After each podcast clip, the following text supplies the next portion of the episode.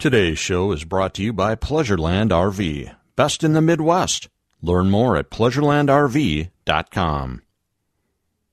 Welcome, everybody, to WCCO Outdoors on News Talk 830. I am Rob Drieslein from Outdoor News. We're here until the bottom of the hour. Uh, then stay tuned for the uh, Chicago Bulls at the Minnesota Timberwolves pregame. Uh, I believe tip off is at the top of the hour, just after 6 o'clock. Uh, so stay tuned for the pregame and then that tilt uh, coming at you here in uh, about an hour. I'm going to have one guest join us this week, uh, Pat Durkin. Pat is a regular contributor to Wisconsin Outdoor News. I've been talking about having Pat on for several weeks. Uh, he's one of the best outdoor writers in the Midwest and in the country, and I thought it'd be fun just to touch base on what's going on across the river, the St. Croix River, that is, and the Mississippi. Uh, discuss a little bit some of the uh, the drama uh, occurring over there uh, with natural resources management. Um, I've got a few topics here I thought I would kick around uh, this opening segment. Certainly could take calls if anyone wanted to check in, 651 461 9226. Uh, one uh, interesting story out in Los Angeles this mountain lion, P22, uh, that has been uh, prowling the greater Los Angeles area for the better part of 10 years, as my understand, understanding. I guess he uh, passed away, was euthanized. Uh, pretty amazing that a mountain lion could survive in such a urban jungle like that with so much cement, but it did. I guess probably feeding on deer in what they call the Griffith Park area. I don't know Los Angeles real well, so I'm not not familiar with that, but a pretty big park uh, full of some deer that uh, this uh, remarkable animal was able to survive in. Last weekend, I did not talk about. We, we had a bunch of eagles die in Inver Grove Heights. Uh, uh, kind of an unfortunate headline. Sounded like perhaps scavenging on some euthanized animals that had you know poison in their system uh, in the Inver Grove area, in Inver Grove landfill, perhaps uh, Minnesota Raptor Center had, I believe it was 11 or 12 eagles uh, that were di- dead or that they were trying to rehabilitate uh, at that facility. Uh, got me thinking about lead in eagles, and, and that's usually when you know you find a dead eagle. More quite often, it involves lead poisoning. Uh, eagles that uh, pick up um, lead, you know, the remains of a lead bullet or lead shot in some wild game that's uh, that hasn't been found, or or maybe in the uh, well, the gut piles, as we say, the the entrails. Um, always unfortunate. It's that's been a, a strong debate topic in outdoor news and in the outdoor community. You know, should we be banning lead bullets? Uh, because uh, you know to to prevent the deaths of eagles and you know in with with um, fishing tackle loons I believe Southern California or most of California has banned lead bullets because of California condors. They're trying to reestablish condors out there. And uh, condors, let's face it, are basically a giant vulture, and they're more than willing to uh, to eat uh, the remains of you know wild hogs, wild deer, whatever that have been shot, and perhaps still have uh, some portions of lead bullets in them. And when they do, uh, it's unfortunate uh, that they that they can die from that. It, I'm still kind of. Ron Schara wrote a piece in Outdoor News about this, got some letters to the editor. I am mostly still in the camp that I'm not ready to completely ban lead bullets or lead shot. Uh, at least on upland areas, I, you know, obviously I'm glad it's banned for waterfowl. We, we can't be shooting lead over wetlands, uh, but I'm I'm not ready to completely ban it. Um, I I personally choose to use copper bullets, which are non toxic in my hunting. I'm just not convinced. I wrote a column about this that I'm personally not convinced that lead bullets uh, being left on the landscape, uh, being you know scavenged, are having population level impacts on any wild birds, including eagles. I, I wrote a column about this earlier this year. Now, as I said, I think it's a horrible way to die uh, you know, uh, an eagle or any bird consuming a big chunk of lead and then having it in its system and dying from it.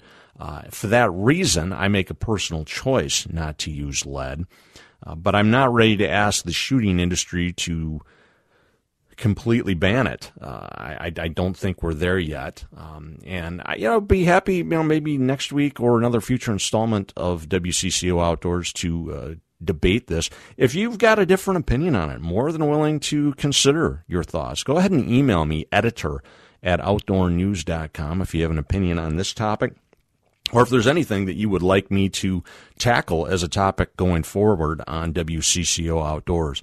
So, yeah, kind of a short show today, but uh, we're going to grab a break right now and chat with Patrick Durkin about what's going on in the Badger State when we return. You're listening to WCCO Outdoors.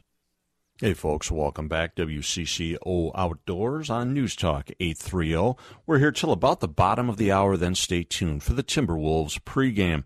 I am Rob Drieslein, managing managing editor publisher of the Outdoor News Publications, and uh, going to jump in with a special guest right now from across the St. Croix over in the Eau Claire area, a longtime friend of mine and writer for Wisconsin Outdoor News, Mr. Patrick Durkin. Pat, are you with me?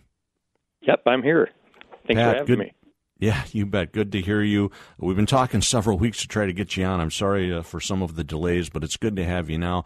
How did your deer season go, Pat? Are you all wrapped up? There's still some late season archery going on in both of our states. Uh, that's that's kind of for the hardcore, isn't it? Especially when it gets this yeah. cold. Yeah, I, I have um, still plans to go down to southwestern Wisconsin for the we have that um, holiday um, antlerless only hunt with a rifle and we still have some archery going on too. But yeah, I was out scouting today up up here by Eau Claire, and it was tough. it's cold out there. Yeah, yeah, and it looks like it's going to get colder, if anything. Pat, I wanted to talk about some headlines brewing uh, in Wisconsin. There's a little bit of drama over there I found kind of interesting. Uh, for starters, uh, well, first off, your governor got reelected, Tony Evers, correct? Uh, and yeah. but then within a few days, his DNR secretary, which is our equivalent of the commissioner over here, where Sarah Strommen is our, is our DNR commissioner, Preston Cole is your DNR secretary. Uh, Mr. Cole declaring he's going to move on uh, and not stick around for the second term. That's that you off guard as a surprise. Uh, a little bit, but um, you know, so often people get in you know high positions like that, and if they have a chance to retire um, they'll take it. You know, you know, it's not not that uncommon. So I guess I wasn't shocked, and plus it hasn't been a easy four years for him. Um, you know, there's been a lot of controversy and a lot of stress, and I haven't been happy with um, a lot of the things that he did. But um, that's not really. I doubt my I doubt my thoughts on on his performance weighed in one bit on, on on his um, decision. I, I'm guessing it's mainly um, retirement, but um, you know, so often too in politics in those political positions, you don't ever get the full story on why somebody steps down until long after, and then. But I'd, I'd just be speculating right now to, to see if it's anything besides what he said, which was that it was time to retire. Well, I don't think we're speculating too much to comment on. It, it has been a challenge, uh, his dealings with the Natural Resources Board over there. I've watched some of the meetings, right. and we should talk about that a little bit. Uh, the yeah, NRB, yeah we we still have a, a, gentleman there who is kind of squatting on his seat, right? Uh, is that, is that right. how you would put it? And and the election oh, really isn't going to yeah. change that at all, right?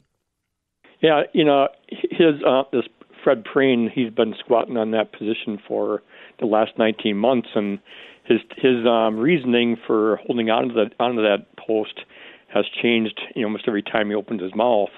You know, at one point, um, as as we reported recently in the Outdoor News you know, at one point he said he was telling people he was going to hang on until um, Rebecca Kleefisch won the governor's job.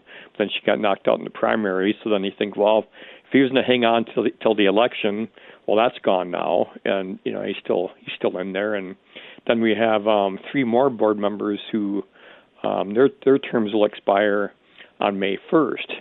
Wow! And so it'll be interesting to see if those three um, pull the same stunt and, and hang on. But you know, th- there's a lot going on with this Fred Prehn situation. You know, he's he's been the subject of a lawsuit for violating the open records law in Wisconsin, and um, that hasn't been um, ruled on yet. But at some point, if there's a ruling that he did violate the law and it's um, a clear violation, you know, it'll be interesting to see if the governor does anything about it. You know, because the only way you can remove the guys is for cause. You know, basically um, bad behavior of some sort you know, we've had folks here, and, and I'm not completely averse to it, suggest that we need a state natural resources board in Minnesota to kind of mm-hmm. provide a buffer between the politicians uh, and natural resources. Uh, and I've generally been against it. I've always said I, am not interested in adding another layer of government uh, in our in our natural resources management. And I, I felt a little vindicated as I've watched what's unfolded over there in Wisconsin. I, have said, uh, no, I'm uh, all the more reason I don't want an NRB uh, in yeah. Minnesota. Yeah, we we had. Um, I really, I really strongly strongly believe in the system that the state had from um, 1967 through 1995, were, you know the governor appoints seven board members on staggered terms and so if you have, um, you know, it was always staggered, so you, so one governor could not totally just wipe out the board and start over every time. Mm-hmm. You know, they'd they'd carry on from one term to the next. Well, then, and then also those seven board members, they're the ones who selected and hired the um, DNR secretary who oversees, you know, the DNR. And so it was a neat system where you had these people kind of re- removed a little bit from politics, making that decision. But then in '95 um, we had a that was a budget uh, change. They put it into the budget. This is how lawmakers sometimes do things.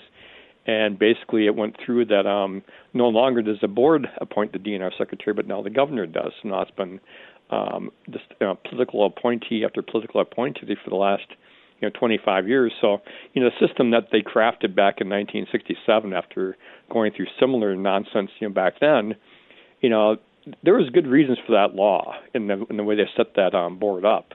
And one of my little things I picked up along the way in my reading over the years is you shouldn't change something and let you know don't tear down a fence till you know why the fence is put up. and, and that's that's um I think one of our major failings as a country. So often we yeah. we go and mess with things that um there might have been a very good reason a court ruled a certain way or a law mm-hmm. was written a certain way. Yeah, yeah. Trust uh, trust our ancestors a little bit. Pat, we've just got bit, a couple yeah. minutes left, so I want to talk sure. a little bit about your deer season over there. Uh-huh. Uh, it, pardon me if I'm wrong, but it looked like uh, what fewer hunters went out, but killed more deer. Is that the the long and short of it for um, Wisconsin this year? Yeah. I think the license sales were down during the gun season. The nine or nine day gun season, they're down like 1.6 percent, which is still part of the long term trend downward. Um, they shot, we shot a few more deer this year during gun season, but as I pointed out, you know, basically our last nine gun seasons, Rob have been almost carbon copies of each other because there's just so little um, flex in how we uh, manage deer now. It's a real, um, I think, kind of a mess how we do things, and it's so basically we have um, a, a finite number of hunters, and they're pretty much shooting the same number of deer um, bucks each year and the same number of antlerless deer each year. And It's gone on nine straight years now, and I I keep saying that's not deer management when you just have these flat um, harvests that pretty much reflect um, how many hunters are out there. Well, it struck me as a, you know a positive development to see the deer kill come up a little bit uh, in the Badger mm-hmm. State. Mm-hmm. It's it was down here, Pat. I don't know if you've monitored uh-huh. that, but sure. uh, yeah.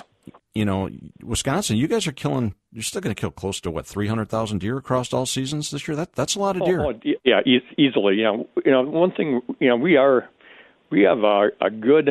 Um, pretty active hunt. The people who are hunting are, are pretty good. They don't they don't hunt as hard as they used to. I mean, it's pretty clear that after opening our opening weekend, the hunting pressure drops off dramatically. Compared, you know, I sound like I am an old guy now, so I can remember when people used to look at Thanksgiving, the Friday after Thanksgiving, the second week in the gun season as oh, yeah. extra hunting opportunity. But now we have we have a lot of deer in Wisconsin, and so a lot of people it's not that hard to go out and get um, um, you know, kind of kind of you know fill that basket real fast, you know, in the opening week and then back off. And so it's um, you know, it, we're taking what's there. We could be taking a lot more, and that's my fears. You know, when you look at the when you look at the antlerless segment of the of the of the harvest, it's not we're not shooting enough those those uh, you know female um, female deer. We're not shooting the female deer to really control this population in roughly the southern two thirds of Wisconsin.